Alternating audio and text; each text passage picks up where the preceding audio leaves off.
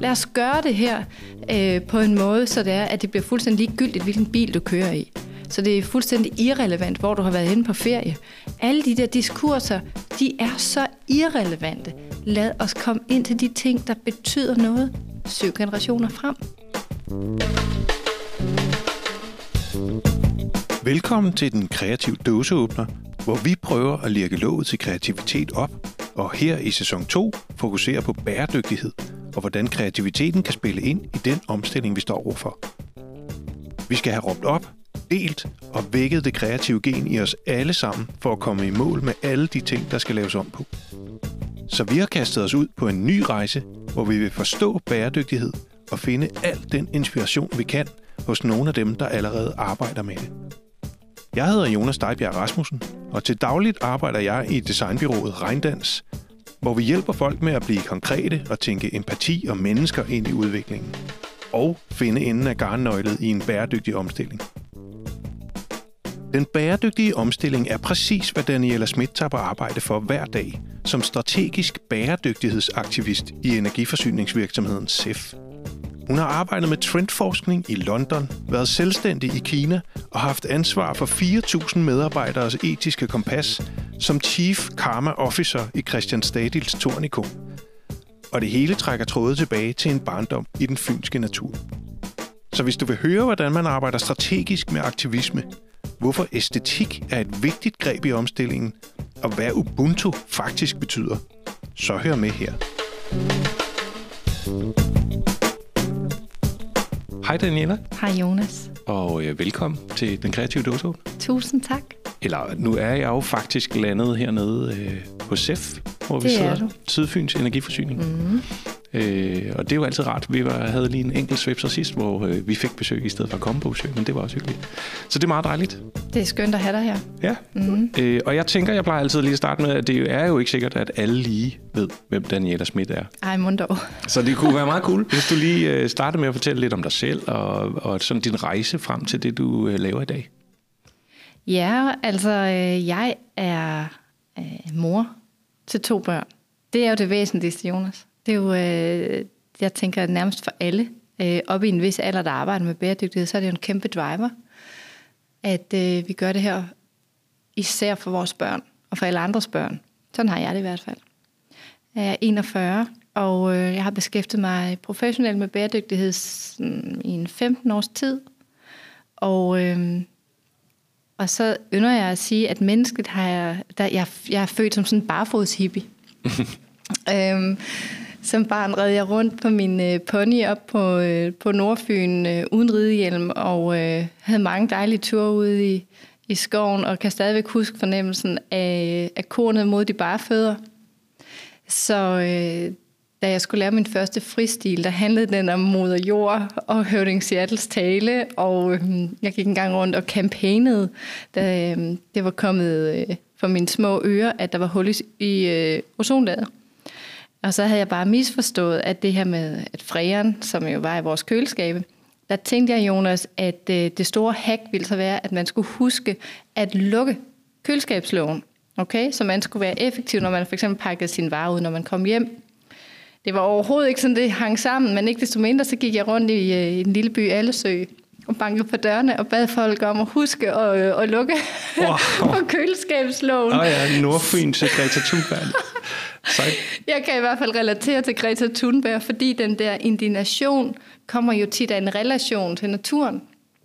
Øh, så den har jeg været ret heldig med at leve i, øh, i en tid, hvor man også bare som barn fik lov til, om det er fint, du rider bare ud i skoven, skat. De forhold har jeg også slet ikke givet mine børn. Mm. Øh, og det synes jeg også er interessant. Men, det, men så på den måde har jeg fået det ind med modermælken på en eller anden besynderlig måde, den her relation til naturen, at øh, øh, den er et vilkår. Mm. Øh, men den er også en gave, og vi burde være altså, ovenud taknemmelige hver eneste dag, vi får lov til at interagere med naturen. Og det tænker jeg faktisk også er noget af det, der i stigende grad sker for flere og flere mennesker. At vi får en påskyndelse af naturen i takt med, at den forsvinder. Mm. Og det er jo så øh, det her med den ironi, der kan forekomme. Ikke? Øh, at nogle gange så skal vi miste noget, for at det bliver nærværende for os. Men Min professionelle vej startede øh, egentlig i London, hvor jeg arbejdede med trendforskning for Care Global. Og der sad jeg og, øh, og katalogiserede en masse øh, magasiner, og så jo, at, øh, at de her store øh, Time og Economist osv., videre, de, de øh, begyndte at få begreb om CO2-udledning. De begyndte at få begreb om virksomheder som øh, IKEA og øh, Patagonia. Sådan var jo allerede nogle af dem, dengang der begyndte at tale om bæredygtighed, og jeg kan huske det her udtryk, øh, conscious consumerism, fordi vi jo som mennesker lige pludselig var blevet mere øh, forbrugere, end vi var blevet mennesker. Ikke? Sådan var det i hvert fald i en rumtid, at I shop, therefore I am. Øh, men det her med, at vi som mennesker kunne begynde at tage stilling, at stemme med pengepunkten, so to speak, det synes jeg var meget, meget spændende. Øh, og samtidig var det enormt kontrastfyldt, at det var via et forbrug, at vi skulle gøre en forskel for verden. Altså det, det klinger jo ret hult. Mm. Øh, men det gjorde mig pokkers nysgerrig. Fordi jeg jo også så, at jeg også selv orienterede mig ud i verden enormt æstetisk. Det var jo det, vi var rundet af. At denne her øh, mulighed for at præge øh, ens hjem, ens øh, udseende, det, det blev så stor en ting. Jeg kan huske det her med de der store supermodeller, som kom tonsene i 90'erne. Det hele var så æstetificeret lige pludselig, fordi vi kunne. Og samtidig skete der denne her vækkelse af, at vi, vi tabte planeten mellem hænderne. Så det var sådan den her megatrend, jeg fik lov til at arbejde med. Det synes jeg var enormt interessant. Og øh, for at få et lidt mere ironi til, øh, til den samtale her, så kan vi så klippe til, at jeg sammen med min øh, daværende mand flyttede til Kina. Han fik øh, et rigtig spændende arbejde derude, og jeg fulgte med først som det tynde øl, og startede så som øh, iværksætter med en virksomhed, der havde det mundrette navn Ethics and Aesthetics. Jeg ikke sige det selv. Ethics and Aesthetics. Men det var det her med, at etikken og æstetikken skulle stå lige. Hmm. Så det var sådan, øh, det var sådan en mantra at det kunne ikke passe, at, et, at etikken hele tiden skulle øh, være på bagkant af æstetik. Øh, det var jeg godt gammeldags træt af, og jeg mente, vi må kunne gøre det her på andre måder. Så jeg startede sådan en mindre rådgivende virksomhed, øh, primært til designvirksomheder, øh, og samtidig lavede jeg sig selv en lille designvirksomhed, hvor jeg eksperimenterede med øh, vintage-materialer, jeg fandt, da jeg rejste rundt i sydkinesiske landsbyer, øh, nyere materialer som øh, bambus og, og satte det sammen i produkter. Ikke? Så derfor fik jeg noget hands-on, også i at opleve, hvor svært det faktisk er at fremstille noget egentlig bæredygtigt. Mm. Øh, både, både selve produktet, men også processuelt. Altså at de mennesker, der skal varetage det, også skal have gode forhold. Det valgte jeg så at, øh, at, at kaste mig selv for løverne lige præcis i Kina. Øh, men det lykkedes, og det var meget spændende, og jeg fik lov til at arbejde med det danske generalkonsulat, i Shanghai. Og, øh, og der mødte jeg i den forbindelse Christian Stadil.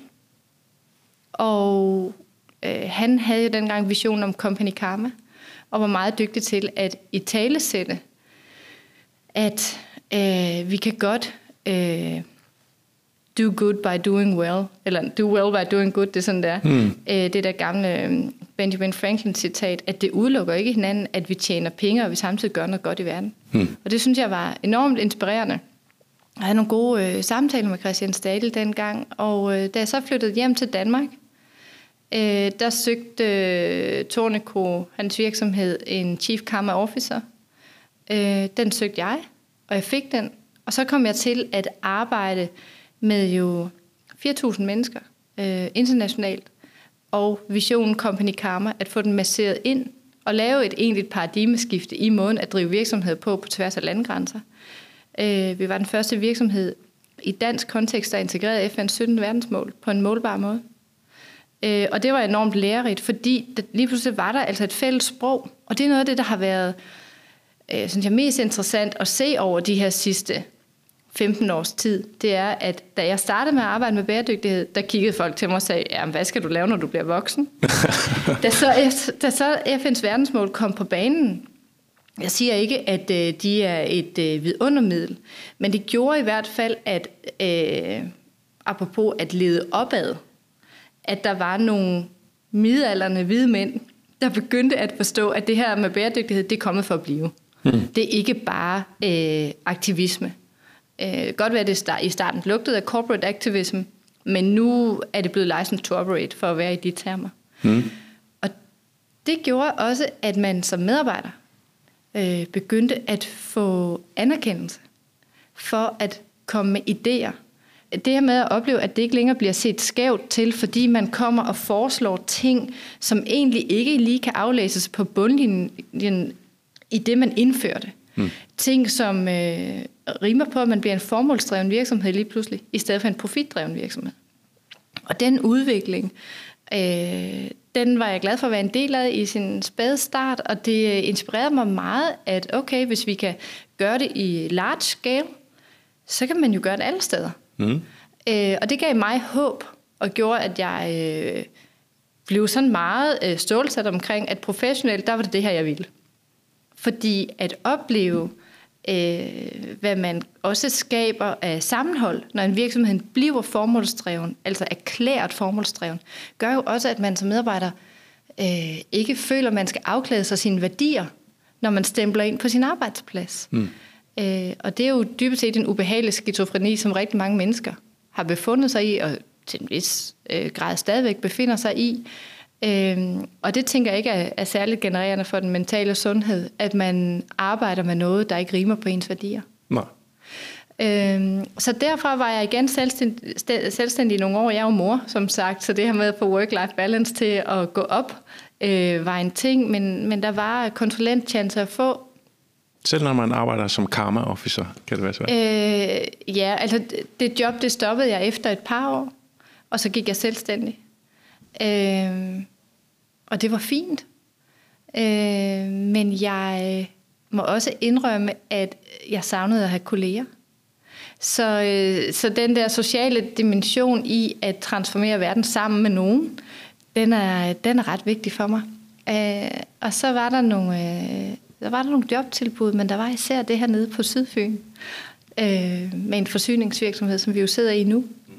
Og, øh, og det, der var særligt ved den, Jonas, det var, at de øh, øh, dels søgte en ildsjæl, og det kunne jeg godt identificere mig med, men det var forsyning. Altså, nu er vi ikke over i forbrug og over i luksusting. Det er forsyning, det er helt inde ved kernen. De beslutninger, vi træffer her, det har reelt impact. Mm.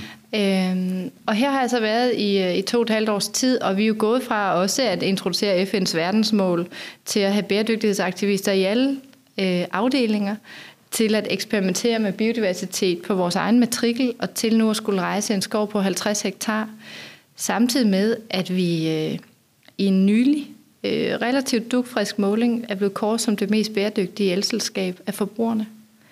Og det har vi altså gjort på ja, i 2000. 2021, der, var vi, ja, der fik vi ikke den plads, men det gjorde vi så med udgangen af 2022. Mm. Så vi, øh, vi gør meget ud af her på SEF, at vi har en, en åndsnærværelse af, at det her det er ikke bare noget, hvor det er, at vi på den ene bundlinje skal kunne høste.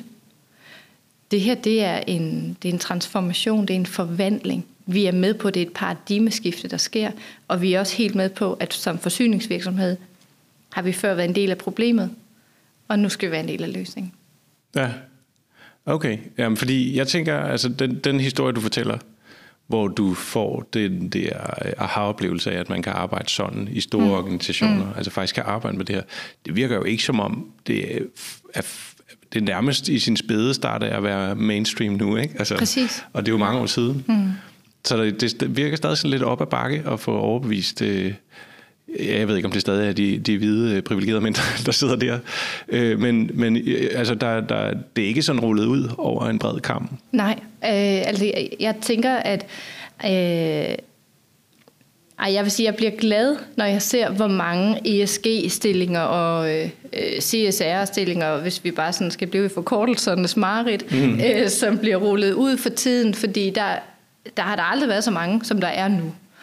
Øh, og det giver håb, men der er jo ingen tvivl om, at vi er jo bagud på alle parametre her. Øh, og det er, jo, øh, det er jo også det, som den her tørke minder os om lige nu. Øh, og de tal, som, øh, som kommer ud i alverdens øh, forfærdelige grafer. Mm. at vi er bagud på alle parametre, og vi har overskrevet 8 ud af 9 planetære grænser osv. osv. osv. Så ja, apropos de hvide midalderne mænd, fordi lad os lige tale om den elefant, der jo er i rummet. Sten Hillebrand, som jo er en meget dygtig professor i økonomi, øh, han sagde det så fint for nogle år tilbage. Jeg har været med til at uddanne de ledere, der sidder i danske virksomheder og driver virksomhederne forkert. Mm. Fordi de har drevet virksomheder ud fra den præmis, at der har været uendelige ressourcer. Det er jo fuldstændig forkert. Mm. Vi har en, en finite, finite planet med uh, finite resources, og vi driver den i hvert fald i Danmark som om, at der er fire planeter til rådighed hvert eneste år. Mm.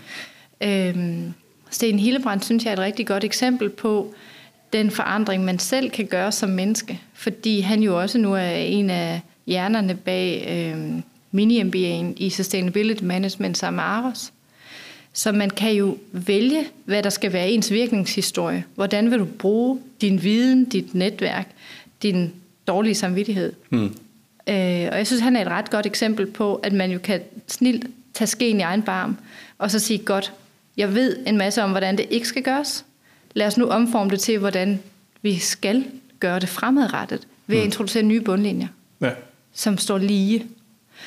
Og jeg tror, Jonas, at det er noget af det vigtige, vi bliver nødt til at affinde os med, at vi er i en periode, hvor vi skal have rigtig mange med up to speed. Vi har, der er en meget, meget stejl læringskurve for rigtig mange mennesker, som i lang tid har affejet klimaforandringerne øh, som noget, der var væsentligt at beskæftige sig med som virksomheder. Der er simpelthen et gap i forhold til, hvad de har set, der var øh, essentielt for deres forretning, og hvad der nu, nu er en hygiejnefaktor. Hmm. Øh, så, så den viden og det sprog, det, der er en brobygning, der skal ske meget, meget hurtigt. Øh, og det er øh, fortrinsvis midalderne, hvide mænd, som skal være med på at tage det ansvar. Hmm. For vi har ikke tid til at vente på, det er zoomerne, der kommer ind i direktionen og bestyrelserne og gør det her arbejde, så når vi jo aldrig i mål. Nej, og det er jo mig. Ja. For lige at, at gøre det klart. Det er det nemlig. Jeg tænker øh. ikke, du er så repræsentativ dog, Jonas, men, mm, men det er nej. blandt andet dig. Ja. Men jeg har, altså, jeg har selv den der fornemmelse af, eller jeg, jeg må sige, jo mere jeg snakker med min omgangskreds, fordi jo mere man dykker ned i det her emne, jo mere bliver man jo faktisk aktivistisk, fordi der, jo mere du lærer nemlig. om, hvor, hvor vi faktisk er, jo mere tænker man, at vi bliver nødt til at gøre noget nu. Ikke? Ja, det er rigtigt. Øh, og jo mere jeg snakker med min omgangskreds på min egen alder, jo mere bliver jeg sådan lidt slukket på at kunne nå det. Ja. hvor jeg så tænker, jamen øh, så, så går jeg til de, de unge. Altså så tænker jeg, så bliver vi simpelthen nødt til at klæde dem på alt, hvad vi kan, og, og give dem værktøjerne, og give dem øh, øh, håbet, og, og sådan ligesom evnerne til at komme ud af de plovfuger, vi andre sidder fast i. Ikke? Mm. Men, men, men det er jo rigtigt, det er jo for langsomt, og det er heller ikke rigtig fair, altså øh, i virkeligheden. Nej, jeg lægger ansvaret nej. hos de unge. Nej, det er det nemlig ikke. Øh, og jeg tænker, jeg tænker da, at, øh, at hvis man har haft kognitiv kapacitet til at bestride de stillinger, som, lad os bare sige det igen, ikke? den midalderne hvide mand har øh, i den her virksomhedskontekst, så har man selvfølgelig også kognitiv kapacitet til at forstå, at vi har drevet virksomheder over en bred kamp på en falsk præmis. Mm. Øh, jeg kan rigtig godt lide billedet hver eneste år, da vi kigger på øh, øh, Earth Overshoot Day. Og nu så vi over, at Danmarks øh, placering var rykket en dag frem til 28. marts. Ja. Og det, der er så, øh, så fint ved det her billede, det er, at det er så ubarmhjertigt. Fordi hvis vi oversætter det til en økonomisk kontekst, det er i hvert fald det, jeg selv gør, når jeg skal fortælle andre om det her. Så jamen, lad os lege med, at en husstandsindkomst ligger på en rund million. Lad os bare lege det. Mm. Og så har vi øh, brugt råb og stop 28. marts. Nævn mig en bank, der ikke vil ringe dig op flux og sige, hvad i alverden har du gang i? Du kan jo ikke få lov til at få kassekredit resten af året. Mm-hmm. Især når vi ved, at det her, det er jo ikke en top-up. Der bliver jo ikke fyldt flere millioner op, nøjagtigt som der ikke bliver fyldt flere ressourcer op. Mm-hmm. Og det billede, det forstår alle, at det er simpelthen bare, fordi vi ikke har forstået, at naturens ressourcer er jo fundamentet for økonomien. Ja. Vi har i lang tid forestillet os, at øh, mennesket skulle herske over jorden, ikke? og så må resten af økosystemet bare rette ind. Mm. Men vi skal jo forvalte de ressourcer, der er blevet os givet. Ja. Det lyder lidt religiøst, og det er det måske også øh, i en vis kontekst, at jeg mener, at det selvbillede, som især vesterlændinge har med afsæt i den kristne, det kristne billede af manden som det herskende individ på hele jorden, hmm. at jeg tror, altså, det har givet øh, sådan lidt øh, storhedsvandet mange steder i forhold til, hvad vi kan byde vores omgivelser. Ja. Om jeg sad faktisk lige, altså, og det er så en helt anden øh, gren, men, men jeg har haft den oplevelse, jeg har lige læst sådan en øh, øh, bog om degrowth, som, mm. som skød mig fuldstændig af. Jeg både først deprimeret, og så nu skal vi gøre alt muligt. Og så lige bagefter læste øh, min kone en skønlitterær bog, som gav hende fuldstændig den samme oplevelse, bare fra hendes vinkel. Og lige bagefter læste min svigermor en bog om øh, religionshistorie, ja. som netop tog det der ud, altså som gav hende fuldstændig de samme pointer. Mm. Hvor jeg tænkte, at det, der er jo ikke noget, der er forkert i forhold til, hvordan man får sin, øh, sin epiphany et eller andet sted. Det er rigtigt, altså, det der. Og, og det var lige præcis det der med, måske er det faktisk en fejloversættelse i Bibelen, at præcis. vi skal herske jorden. Måske mente de være hyrder. Netop, lige øhm, præcis. Og det, og det er, har jeg hørt flere filosofer også ja. øh, være ude og sige, jamen, måske er vi faktisk bare det punkt i naturens evolution, hvor vi kunne være planetens immunforsvar, fordi vi kan forudsige ting, og derfor har vi også lavet systemer, der kan skyde asteroider ned og sådan noget, for at passe på jorden. Mm. Vi har bare ikke sådan ligesom indset den rolle, eller indtaget den i hvert fald helt endnu. Det får jeg faktisk gåsehud af, øh, fordi det er rigtigt, at vi kan jo vælge her, øh, hvilken side står vi på. Og det der med immunforsvaret, det synes jeg er vidunderligt. Øh, også fordi øh, jeg taler meget med mine børn om det her med, hvilken rolle øh, vi har. Øh, og der findes nogle ret fine film, der også formidler, der findes blandt andet en bog, der hedder, nej, en film, der hedder Pachamama, sådan en fin animation, øh, som også peger på altså, det her systemtænkning. Det er jo noget af det, vi er gået væk fra i den vestlige civilisation, at den der gensidige afhængighed, der er mellem os og vores omgivelser, og jo ikke kun socialt, men også øh, jorden for pokker. Øh, at øh, det, som, som mange øh, hvad hedder det, indfødte folk jo er så gode til, det er, at de, de har et princip, hvor de godt ved, at det vi gør mod jorden, det gør den mod os. Mm. Øhm, og det kan godt lyde en lille smule naivistisk. Men ikke desto mindre, så er det jo et faktum. Det kan godt være, at det nogle gange bare sker med forsinkelse. Men vi står jo i det nu. Altså lige nu, der har vi jo både øh, øh tørke i Danmark, og vi har øh, øh, for pokker også El Niño, som godt nok kommer ind for en vis rytme, men nu kommer det oveni, at vi har den højeste gennemsnitstemperatur registreret, kombineret med El Niño. Det har vi aldrig haft før. Vi ved jo ikke, øh, ligesom de data, vi talte om indledningsvis, om vi faktisk lige nu står ved et af de store tipping points. Nej. Vi ved det ikke, det er ude af vores hænder, men det er på grund af det, vi har gjort med vores hænder. Mm. Og det er en sandhed, som jo er meget øh, øh, trist, men den giver også håb, fordi hvis vi har gjort det med vores hænder, så kan vi jo også, apropos immunforsvaret, gøre det godt igen med de samme hænder. Mm. Vi skal bare forstå interdependensen.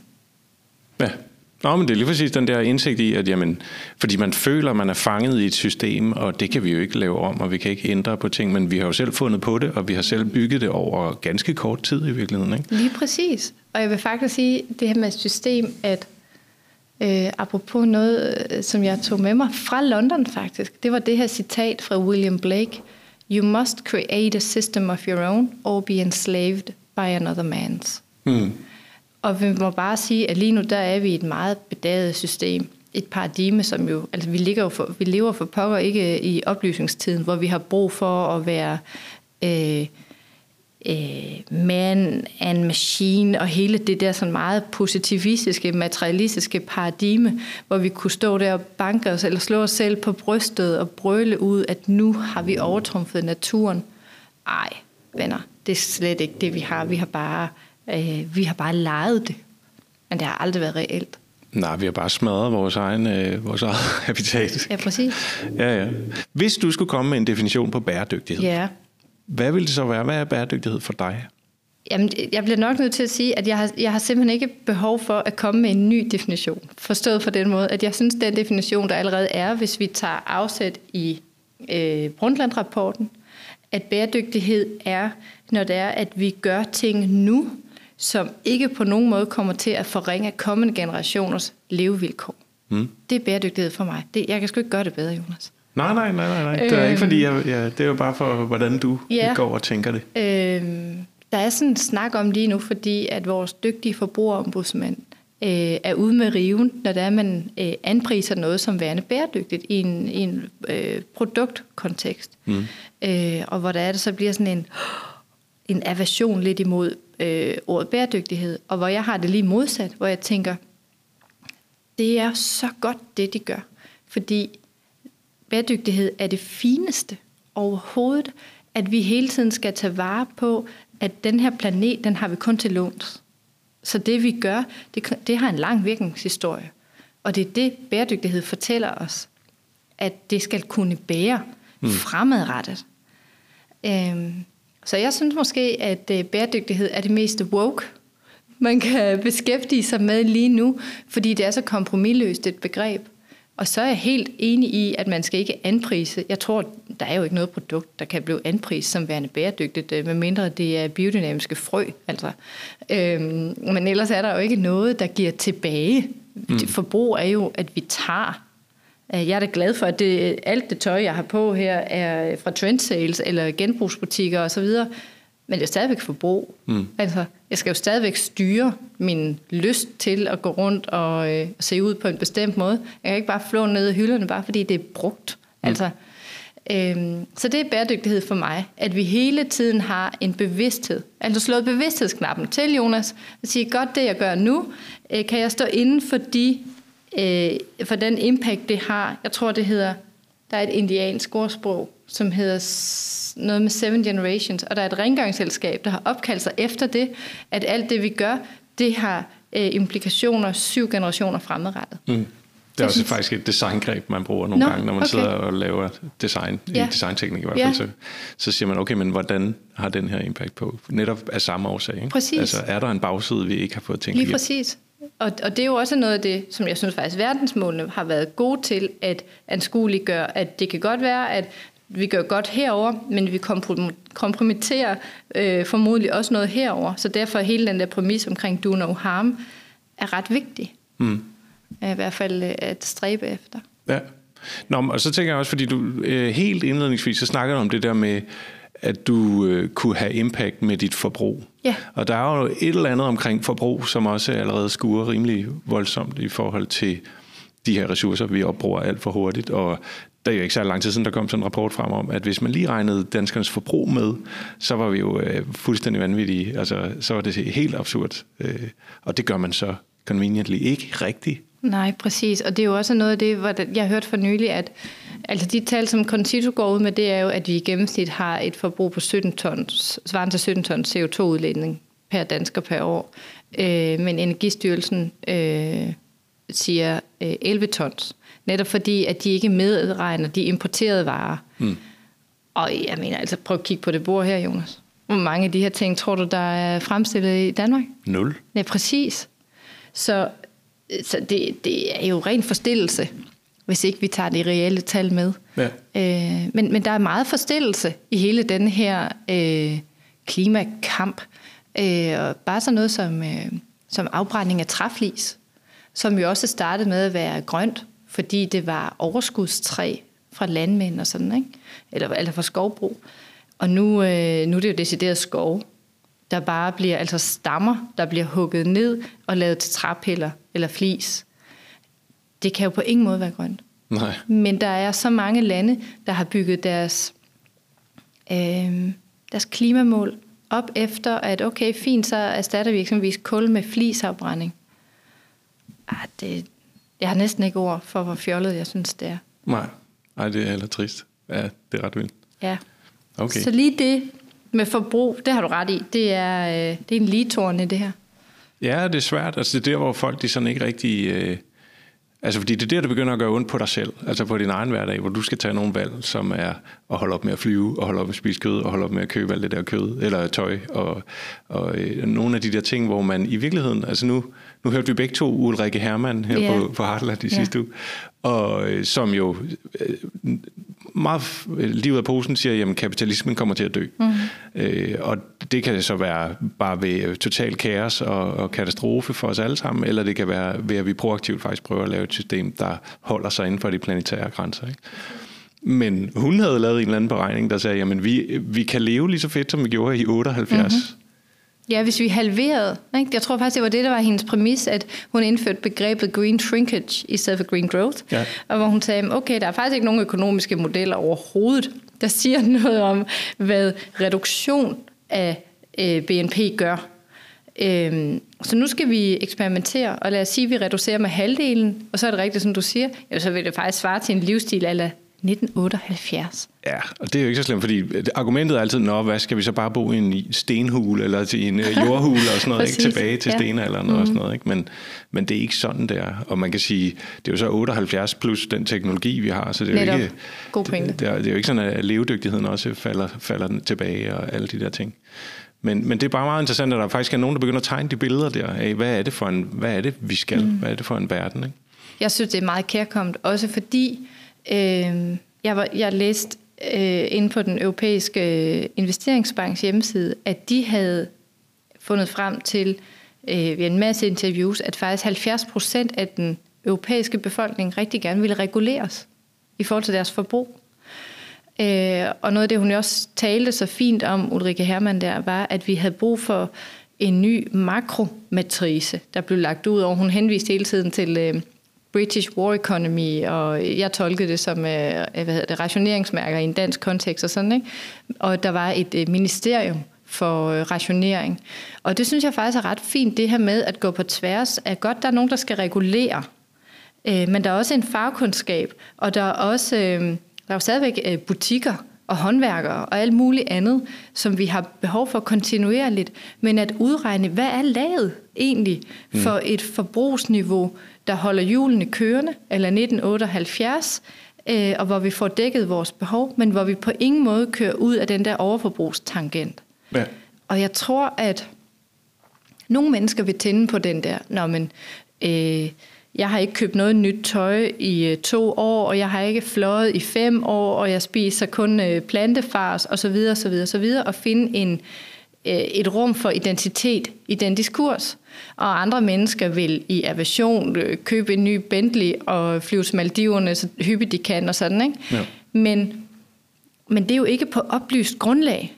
Og, og der mener jeg det stadigvæk, at så længe vi har demokrati, og vi har ministerier, så har de en for forbandet forpligtelse til at gå ud og give en bred mellemfinger til genvalg, potentielt genvalg om fire år, og sige, vi er kommet for at lave en plan for overlevelse. Det er mm. det, det handler om, venner. Det handler simpelthen ikke om, hvem der har den flotteste kampagne og bliver genvalgt om fire år. Det er irrelevant. Ja.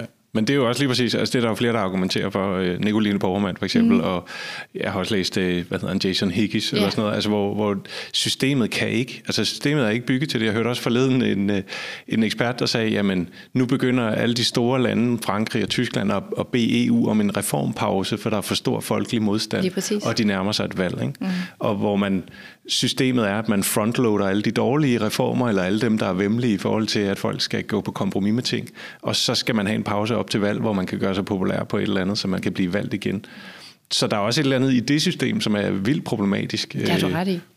Og hvad er vi for nogle vælgere, tænker jeg også, som ikke belønner vores politikere for at være en del af et fællesskab, der rent faktisk reformerer i den her retning. Altså det, det er fuldstændig vanvittigt egentlig, hvis mm. man lige tager den præmis.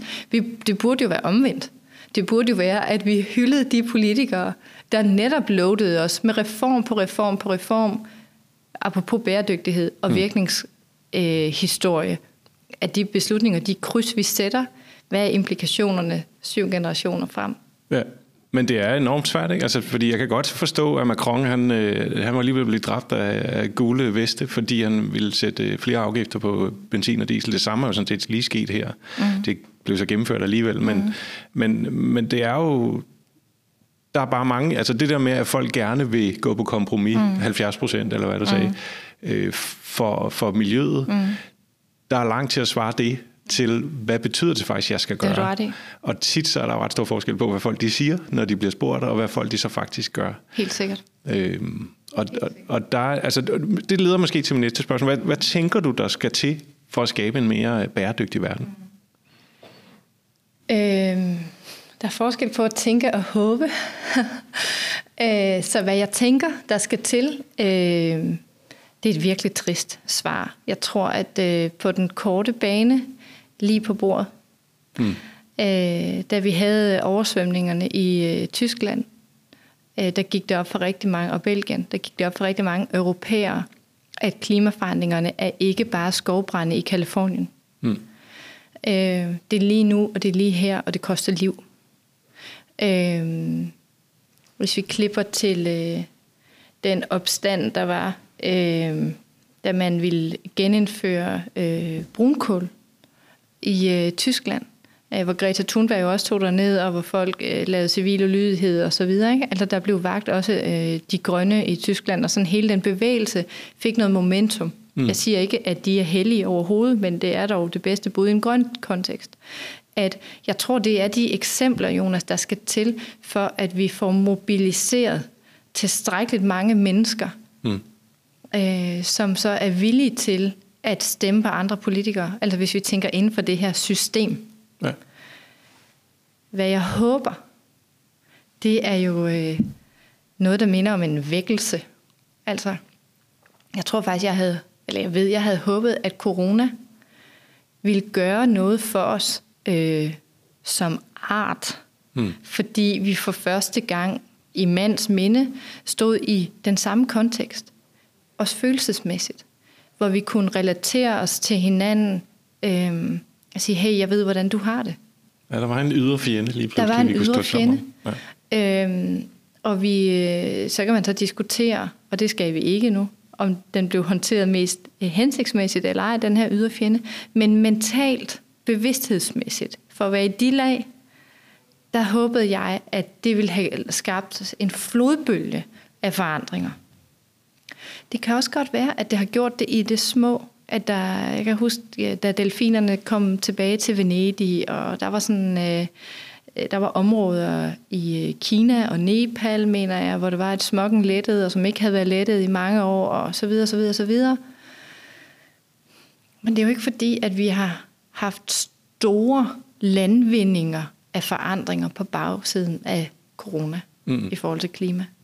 Øhm, så det er det der med, at øh, jeg håber da ligesom mange andre, tror jeg, på en, øh, en ændring af systemet, og på at vi selv som mennesker begynder at relatere til hinanden igen på en måde, så vi forstår, at vi er afhængige af hinanden.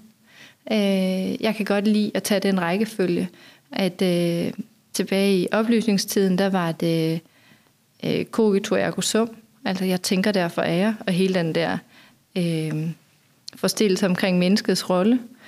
Øh, så kom vi op i 80'erne, og Barbara Berger, der lavede øh, det her fine værk, I Shop Therefore I Am, som også sagde ret fint, hvad, hvilket bevidsthedsleje vi ligesom nå på.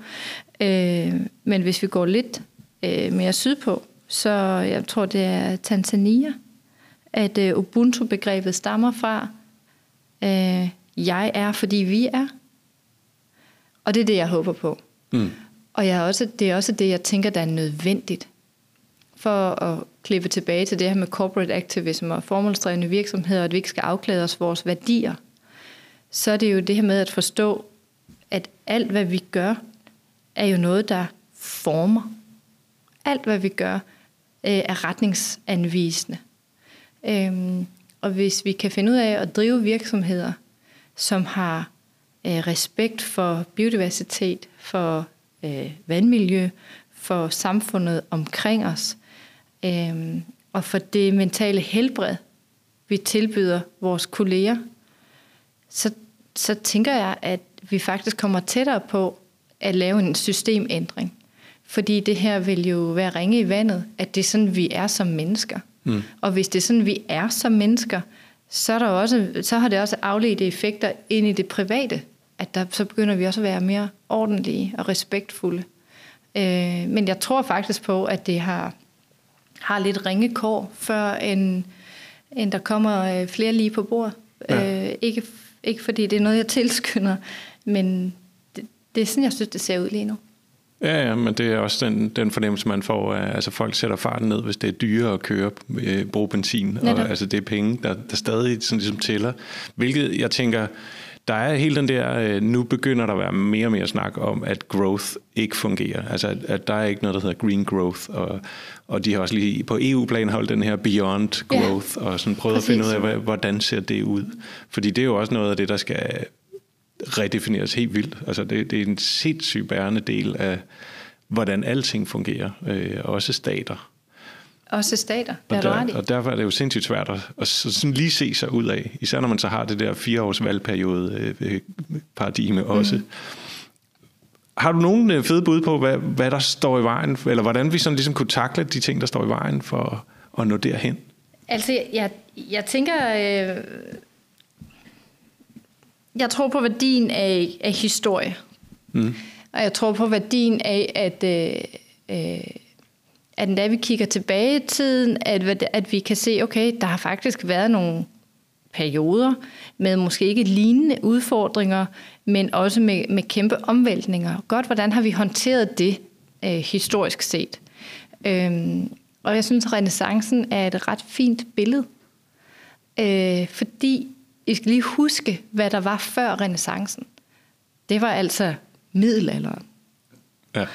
Det er næsten det værste punkt i menneskets historie, hvad angår øh, øh, levealder, altså sygdom, øh, levevilkår, øh, måde mennesker øh, blev begrænset i at udleve deres potentiale, øh, hvor, hvor få mennesker vi faktisk var kun, i kontakt med sådan øh, over afstand. Så det var sådan nogle indskrænkede, meget topstyrede samfund. Bang! kommer der øh, Silkevejen, og der kommer krydderier, og der kommer tekstiler. Øh, Michelangelo står og fingererer både med øh, symbolske malerier og laver de største skulpturer ud af Carrara-marmor og så videre, og så videre, og så videre. Fordi hvad? Fordi vi begynder at arbejde sammen på tværs af afstande. Fordi vi begynder at løsne grebet om, hvad mennesket må være. Derfra kommer der renaissance, som jo betyder genfødsel. Vi genføder mennesket, og det synes jeg faktisk harmonerer ret fint med det, du lige sagde med immunsystemet. Mm. At nogle gange skal der en gentænkning øh, til, før at vi kommer videre. Det er øh, populært sagt udvikling eller afvikling. Og det er den tærskel, jeg tror, at vi skal indse, at vi befinder os ved. Øh, og jeg tror faktisk på, at vi er så øh, kloge, og vi er så øh, elskværdige, at den her, den fanger vi også godt. Det er jo ikke sådan, at folk går rundt og jubler over klodens tilstand. Der er jo ikke nogen, der synes, at det her det er fedt, og det kan godt være, der er, men så er det virkelig få tal, og så betragter majoriteten dem som værende enormt aparte. De fleste mennesker begræder jo det her. Øh, vores, øh, tænker jeg, blandt andet du og jeg, som sidder her og laver den her podcast, vores rolle er dels at sige, ja, det her det er the name of the game, men vi har alle mulige parametre, vi kan rykke på sammen, men vi har virkelig brug for at speede op og vi har brug for hinanden. Så jeg tænker, at hvis vi, hvis vi forstår det, så kommer vi jo til at lave en, et nyt system. Fordi hele kapitalismen jo også lukrerer på individet. Mm. Og behovet for at være særlig, at skille sig ud. Så hvis vi nu kan dyste, dyste lidt ned og blive, som du siger igen, det er et genialt billede, det her med immunforsvaret, fordi øh, en, øh, et hvidt øh, blodlægeme gør jo ingenting øh, imod en virus. Men når de forener sig, så kan virusen jo pakke sammen og løbe ud af kroppen igen. Mm. Og det er den der øh, følelsen af, at vi debatter, at vi gør ting sammen. Øh, så vi skal holde op med at være i vores komfortzone. Vi må sige farvel til dogenskaben, og så skal vi føle... Øh, Dalai Lama har sagt, at hvis man tror, man er for lille til at gøre en forskel, så er det fordi, man aldrig har prøvet at tilbringe natten med en myg. Mm. Og den der mentalitet er super fin og også lidt humoristisk, at vi kommer jo ingen vegne, hvis det er, vi øh, kun gør det her i mål. Vi bliver simpelthen nødt til at tro på ja. hinanden. Ja, så der skal noget øh, håb og noget tro, og så er det så, lugter det lidt af, at det er noget, der kommer nedefra? Hmm. Øh, det dur jo ikke, Jonas, hvis det kun kommer nedefra. Øh, min stilling øh, hedder strategisk bæredygtighedsaktivist. Og i den øh, ligger der faktisk et håb om at forene både top og bund. Det strategiske, vi kigger oppefra, og bunden aktivismen, i hvert fald traditionelt. Mm. Men aktivisme er jo også bare, at vi handler, og det strategiske med overlæg. Og, og jeg tænker, øh, hvis, øh, hvis SEF på Sydfyn kan have en strategisk bæredygtighedsaktivist, og hvis vi kan have bæredygtighedsaktivister i alle afdelinger, så tror jeg også, at alle mulige andre virksomheder kan. Og det fine fra vores øh, virksomheders eksempel er, der er jo snart sagt ingen modstand fra topledelsen.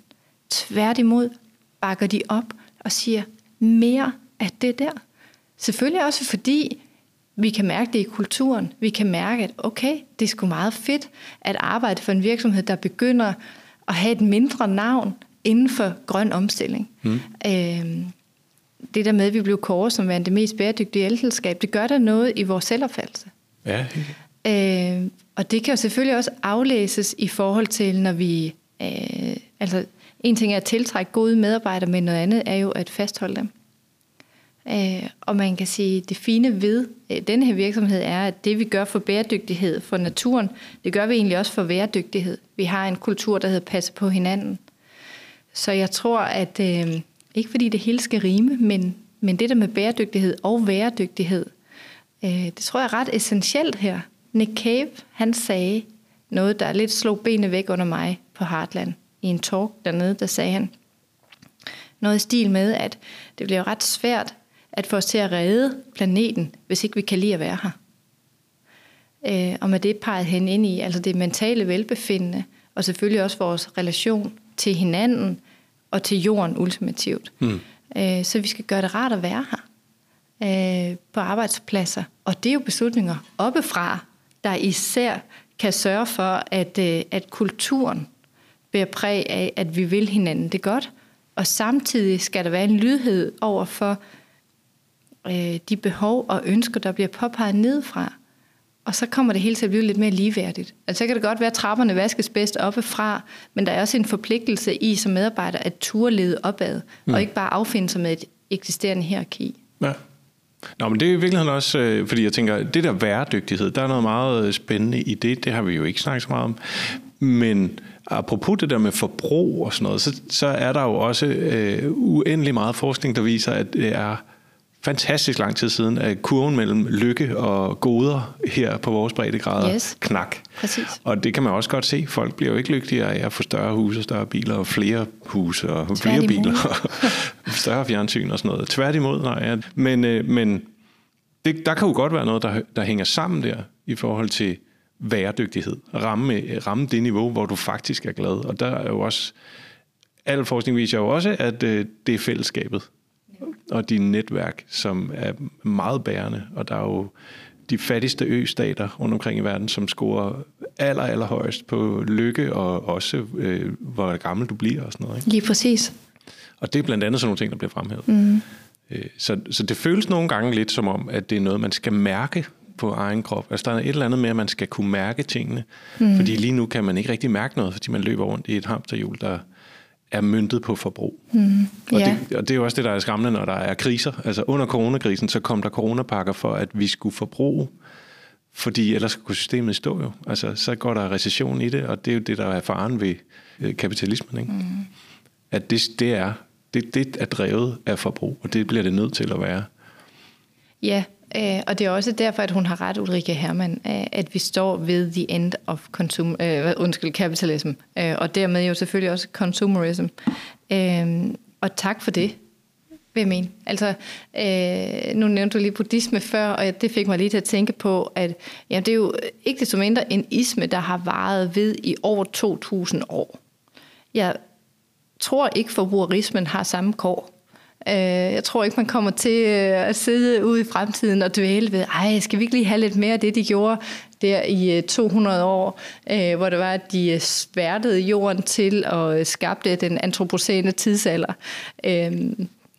Ja, altså det, det synes jeg lige er en lille væsentlig krølle, apropos virkningshistorie. ja, nå, men det er nemlig faktisk ret sjovt at prøve at forestille sig, hvordan man ville se tilbage på vores tidsalder. Jeg har hørt, jeg læst en forsker, der havde været på en, den fjerneste ø på planeten, mm-hmm. hvor der næsten kun kommer forskere, og så har hun opdaget en ny type sten, okay. som hun undrede så meget over, som var sådan indlejret i klippen, hun havde aldrig set den før. Og så tog hun den hjem, og så var det plastik. Så vi har simpelthen lavet en aflejring i, i planeten, som er plastik fra vores tid.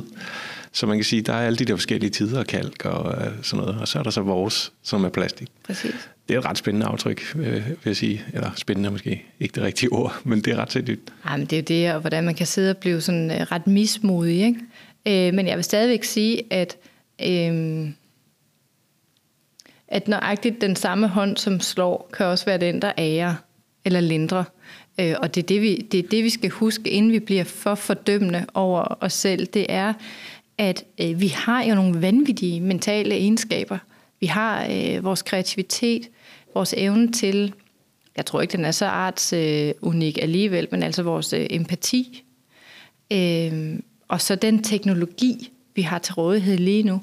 Så hvis vi nu kunne anvende ChatGPT på en måde, som står i øh, den grønne omstillingstjeneste. Hvis vi nu kunne begynde at sige nej tak til de her paradigmer og praksiser, som kun fodrer, øh, lad os kalde det den sorte ulv, altså kapitalismen og forbrugerismen, og at vi så øh, øh, vender, øh, vender billedet og siger, hvad er det, vi egentlig gerne vil, altså bevidst, mm. så tror jeg på, at vi kan gøre det. Det kræver simpelthen bare, at vi bliver vores ansvar bevidst, og at vi ja, forener os med hinanden, men også forener os med, at at the end of the day, så er vi den sidste generation, der faktisk kan gøre noget mærkbart ved det her. Mm. Og det er et kæmpe ansvar, og så kan man godt blive skræmt og føle sig lille, og ens øh, fireårige jeg kan komme frem og sige, er der en voksen til stede? Ja, det er os. Det er mm. os, der har den. Men det er der også noget i, at sige, okay, lad os nu claim det lad os gøre det her øh, på en måde, så det er, at det bliver fuldstændig ligegyldigt, hvilken bil du kører i. Så det er fuldstændig irrelevant, hvor du har været henne på ferie. Alle de der diskurser, de er så irrelevante. Lad os komme ind til de ting, der betyder noget syv generationer frem. Mm. Og så kan det godt være, at vi ikke har en opskrift. Men hvis Ulrike Hermann, hun kan eksperimentere med modeller for green shrinking, så tror jeg også, at vi kan gøre det på hver vores måde. Ja. Hvis vi, nu, hvis vi nu så lykkes med det, når vi nu så lykkes med det, ikke? nu tager vi lige den positive hat på, hvordan, hvordan øh, for, har du så sådan et øh, konkret billede af, hvordan ser det ud? Ja, altså lige nu synes jeg jo, at hvis man kigger øh, politisk, er det meget interessant at se, hvordan at øh, i mange år har vi været vant til at have det her øh, øh, verdens, den her verdensorden med to øh, magtfaktorer, ikke? øst og vest. Og nu er det ved at blive multipolært. Pludselig begynder Sydafrika at være en spiller i forhold til krigen i Ukraine, øh, når, øh, når man antager, at Putin kommer på besøg til, jeg kan ikke huske, hvad det er for et event, der er dernede lige om et øjeblik, det er lidt mm. pinligt, øh, men det her med, at det afrikanske kontinent er blevet en spiller, lige der i midten af det hele, ikke? Øh, at øh, USA som den her, det her store nærmest klenodie, den amerikanske drøm. Altså, hånden på hjertet. Hvem gider at leve den amerikanske drøm af nu 2023? Det er i hvert fald færre og færre. Så mit billede er øh, en verden, der er meget mere multipolær, fordi vi anerkender værdien af forskellige måder at leve på. Mm. Der er ikke længere bare én drøm, som, skal, som øh, resten af verden skal stopfodres med, som skulle vi have lavet for gras på os alle sammen. Vi kommer til at tillade, øh, du hørte også sikkert ned på Heartland, øh, at der var afrikansk musik på øh, den største scene.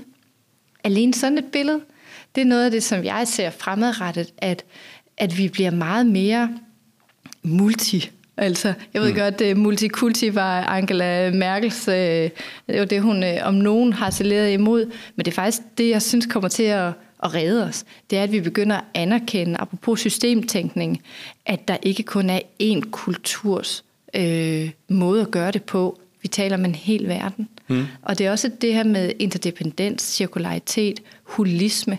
Det lyder enormt hippiness. Men jeg tror faktisk bare, at det begreber, der har været forud for deres tid, at vi er blevet præpareret måske øh, i en kontekst, som har været enormt øh, venstrefløjsorienteret. Men, men det er helt klart sådan, jeg ser det, at vi kommer til at skabe en verden, som er øh, assertiv. Altså vi anerkender andre, akkurat som vi anerkender os selv. Mm. Øh, og det tror jeg kommer til at skabe en langt mere balanceret måde at leve på, hvor vi heller ikke har behov for at hævde os over for hinanden. Jeg hørte faktisk øh, en eller anden, jeg glemmer var, men øh, hun fortalte, at NASA har en skala, mm-hmm. som øh, går fra øh, tribal til planetary. Okay. Og vi ligger ret højt. Okay. Altså, og man kan ikke rejse, altså deres, øh, grund til, at de har skalaen, er, at du kan ikke rejse ud på andre planeter og begynde at rejse ud, og, øh, før du er fuld skrald planetary, fordi der er ligesom ikke styr på, på hjemme, hjemmebasen. Nej. Men der lå vi helt op på 8 eller 9 ud af, fra en skala fra øh, tribal til 10. Okay, ja. Øh, og det overraskede mig lidt, yeah. men i virkeligheden kan jeg godt se, hvorfor. Altså fordi vi jo, hver gang der er en oversvømmelse på den anden side af jorden, så ved vi alle sammen noget om det, og sender penge og sender hjælp og Lige så, præcis. Og det, og det er jo sådan lidt ind i, at vi bliver mere og mere en planet, og de der nationalstater bliver måske også mere og mere sådan lidt gammeldags, selvom det er også et lidt skræmmende billede, altså især hvis vi brænder hele den sydlige halvkugle af. Men, øh, ja, bestemt. Men nevertheless, okay. Men hvad, hvad tænker du så, folk gør anderledes, end de gør i dag? Altså helt, helt basalt øh, forbruger de jo vi, de, jeg ved ikke, om jeg lever, når det er, vi lykkes. Jeg har lyst til at sige vi. mm-hmm. øh, forbruger vi jo langt mindre. Ja. Øh, og nu har vi jo øh, en ret øh, krasbørstig, ment på den mest kærlige måde, forbrugerombudsmand i Danmark. Øh, men hun er jo ikke den eneste af sin art, som laver det her regulerende arbejde. Øh, der er jo rigtig mange virksomheder lige nu, som har erkendt, at hvis de skal have en license to operate, øh, når øh, zoomersne kommer, øh, kommer til, jamen så skal de jo have lavet en forretningsmodel, der er bæredygtig. Mm. Altså, vi ved det jo godt, at det er lige om lidt, at de her forbrugere kommer ind på markedet, og udover at de øh, er enormt købedygtige, ved godt, lidt mindre købedygtige end, end de to generationer før dem, men så er de meget bombastiske i forhold til at matche deres øh, værdier med deres købemønstre. Så øh, forbruget bliver anderledes. Øh, jeg tror meget mere på det her med product as a service. At, at billedet af, at jeg skal eje noget, øh, fordi så kan jeg spejle mig i det. Det tror jeg bliver så bedaget. Jeg tror faktisk, det bliver pinligt. Mm. Øh, jeg tænker da bare hjemme i min landsby på alle de havetraktorer, der kører rundt. Altså, det er jo så tosset. Ja. Ej, hvor er det tosset. Øh, bilismen. Altså at vi, det var også et, øh, et, øh, en pointe fra Ulrike Hermann, at det her med, at vi i snit har et ton, der kører rundt og transporterer 100 kilo. Altså har du 900 kilos øh, masse, der bare kører rundt og udleder energi, men som jo ikke flytter noget. Altså hele det billede af ineffektivitet, det tror jeg også, vi ret hurtigt kommer til at få lavet om på. Mm. Så jeg tror, der er mange af vores mønstre, i vores dagligdag, altså helt ned i basis af behovspyramiden, som jeg tror bliver forandret over de næste 10, 20, 30, 50 år. Mm. Øhm, jeg tror også på, at vi nok skal få vores andel af krige set. Der skal nok komme til at blive flygtningestrømme, øh, som presser især det europæiske kontinent. Det kan man jo se nu, har man for første gang i EU siden 2015 kunne blive enige om en migrationspakke, som på ingen måde rimer på sympati. Øh, på den måde, der kommer vi til også at skulle forholde os til, hvem er det, vi vil være. Har vi mere ret til de her bredde og længdegrader, fordi vi er født her? Eller er det noget med, at vi bliver nødt til at erkende, at vi er her som art? Nej, plus man tænker, hvis man kigger historisk på det, så er det jo ikke kun fordi vi er født her, at vi har alle pengene. Nej, præcis. Vi har jo netop fragtet ressourcer og mennesker fra det globale syd til Norden og lukreret på det. Mm. Så ja, alle de ting, der tror jeg, at der må være en vis karmisk øh, dimension i det. Det tror jeg faktisk, du har ret i. Men jeg tror, ja, vores, vores måde at, at øh, gøre på, vores handlinger, kommer til at ændre sig øh, radikalt. Jeg tror også, det kan blive ret spacey. Altså nu så man bare lige med Apples nye, de kalder det jo ikke øh, AI, de kalder det noget andet, som jeg ikke kan huske. Øh, men det her med at skulle transportere sig for at være i en setting med nogen fysisk, uanset hvor de eller man selv befinder sig, de dage er jo også over lige om lidt. Altså, mm. Altså hvis man kan stå nærmest som et hologram i øh, kontoret ved hinanden, hvorfor, hvorfor skulle du og jeg så have den podcast her? Altså jeg kan godt lide at være i rum med andre, det er slet mm. ikke det. Men i forhold til vores rejsemønstre, øh, den måde vi bruger ressourcer på transport på, det tror jeg, at den kunstige intelligens kommer til at hjælpe os ret meget med. Mm. Øh, og så tror jeg, at hele fødevareområdet, øh, man siger jo, at fødevare er den nye luksus for generationen under os. Og det tror jeg bliver ret interessant at se, at, at for vores generation har det især været tøj, altså det her conspicuous consumption, som hele tiden har skulle fortælle verden, hvem vi er. Men nu er det ret meget ved at være fødevare, og det regenerative landbrug, Jonas, som giver mere tilbage til jorden, end det tager. Alle de der øh, teknologier, det tror jeg øh, kommer til at præge vores verden ret kraftigt de næste ja, 10, 20, 30 år. Mm. Mm. Spændende. Det glæder jeg mig til at se. Det glæder mig rigtig meget til. Øh, og man kan jo bare begynde i dag. Der det er jo ingen grund til nemlig. ikke at gøre det. Nej, det, præcis. Vi, vi kan det hele lige nu. Ja, og jeg vil faktisk gerne sige som en krølle, at der findes jo en, øh, en virksomhed, det, det lugter måske lidt af, af reklamer, sådan er det egentlig ikke tænkt, men der findes en virksomhed, der hedder Duland, som handler om bæredygtig investering. Og det er altså ned til 500 kroner, du kan komme i gang med at investere. Og så er det inden for 10 områder, der er kurateret, og det er ikke bare ESG. Det er reel impact. Mm. Og der mener jeg, at okay, 500 kroner, for eksempel her, vi er en virksomhed, så giver vi julegaver. Hvorfor er det, vi ikke giver en investering på 500 kroner i et kurateret bæredygtighedsprojekt? Mm. Og sandsynligheden for, at vi kommer til det, er også ret høj, fordi nu ved vi, at det findes. Men det er jo også tit det, vi skal lige vide, at tingene findes at der faktisk er nogen, der har gentænkt, apropos renaissance, investering, mm. at øh, det er fint nok med en klimavenlig dag i kantinen, men det er stadigvæk der, hvor vi putter vores penge hen, der har den største impact. Så vores pensioner og vores investeringer, det er der noget der, hvor vi ret hurtigt kan lave en ny tendens i markedet og sige, det er altså herover, at vi vil, det er den her retning, vi vil præge ja. øh, verden i. Jamen det fandt jeg faktisk ud af forleden, eller af forleden for sidste år, at øh, det var muligt bare at flytte hele min pensionsopsparing over i grønne investeringer, Netop. uden at det var meget gennemskueligt, men det var i hvert fald grønt. Mm, yeah. Og der var ting, de ikke ville købe som våben og, ja, præcis. Og, og det er præcis. tobak og sådan noget, ja. altså alt sådan noget, der smadrer ting. Men, øh, og det er jo det er den største investering, jeg har nogen chance for at lave, fordi den, det er jo bare sådan en kæmpe opsparing, der står, eller kæmpe, det lyder som om, men altså, men det, jeg har i hvert fald ikke en større opsparing end nogen steder. Nej, netop. Og det var jo bare et par klik på ja. computeren, og så ja, var præcis. de flyttet, og så står de og virker øh, på en eller anden måde. Præcis, og så er vi tilbage til det med myggen. Ja. Ikke? Vi skal bare lige have bevidsthedsknappen slået til samtidig, så kan vi jo lave masser af forandringer. Mm. Mm-hmm. Ja. Nå, vi nærmer os en, øh, altså en afslutning, især når jeg kigger på, på tiden her. så jeg kunne godt bare tænke mig at slutte af med at høre, hvem eller hvad du sådan er mest inspireret af lige nu. Mm. Og hvorfor? Ja. Øh, jeg synes faktisk, den har været svær mm. øh, at svare på. Jeg var også heldig, at jeg, at jeg har fået øh, spørgsmålene op front. Og det er måske et lidt øh, besynderligt svar, jeg kommer med. Men øh, Ursula von der Leyen... Mm.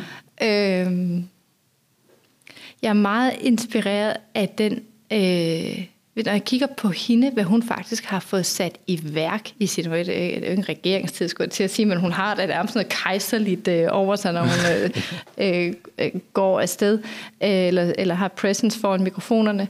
Men jeg må sige, at det hun har sat på banen, uanset om det er Green Deal, eller om det er øh, Margrethe Vestagers øh, hjemmel til at regulere tech-virksomheder, øh, øh, transportsektoren, og hun får mame sat skub i nogle ting. Og det er jo ikke fordi, at hun øh, gør væsen af sig på den der øh, rockstar-måde. Og derfor synes jeg, hun er et ret godt billede på fokus på bolden. Mm. Hun er et enormt dygtigt og dedikeret menneske.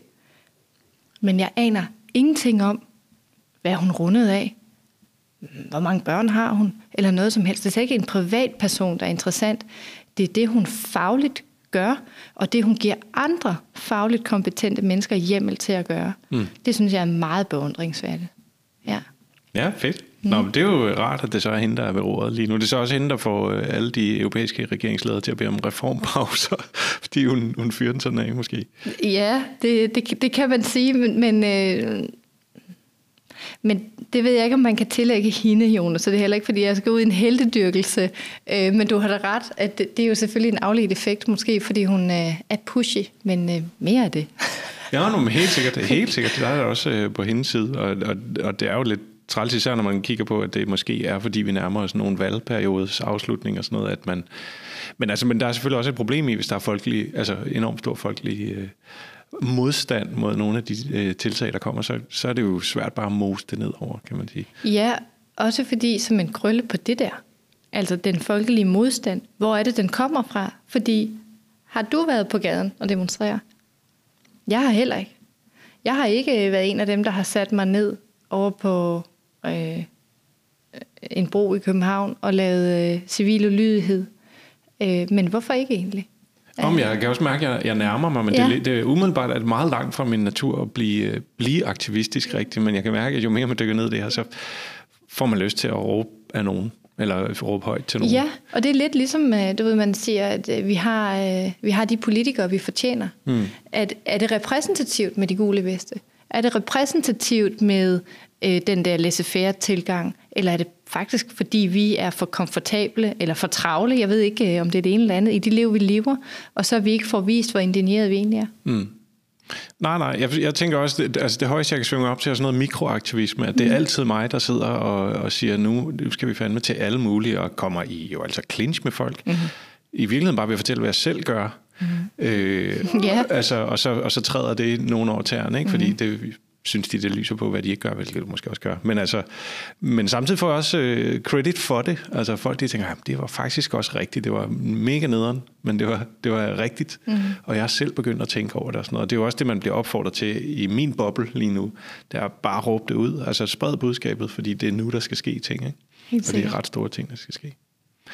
Øh, det sidste spørgsmål, mm-hmm. det er, om der er en, du synes, det kunne være spændende, hvis vi stillede de samme spørgsmål, som du gjorde. Så laver vi sådan en lille stafet. Ja, øh, det er der bestemt.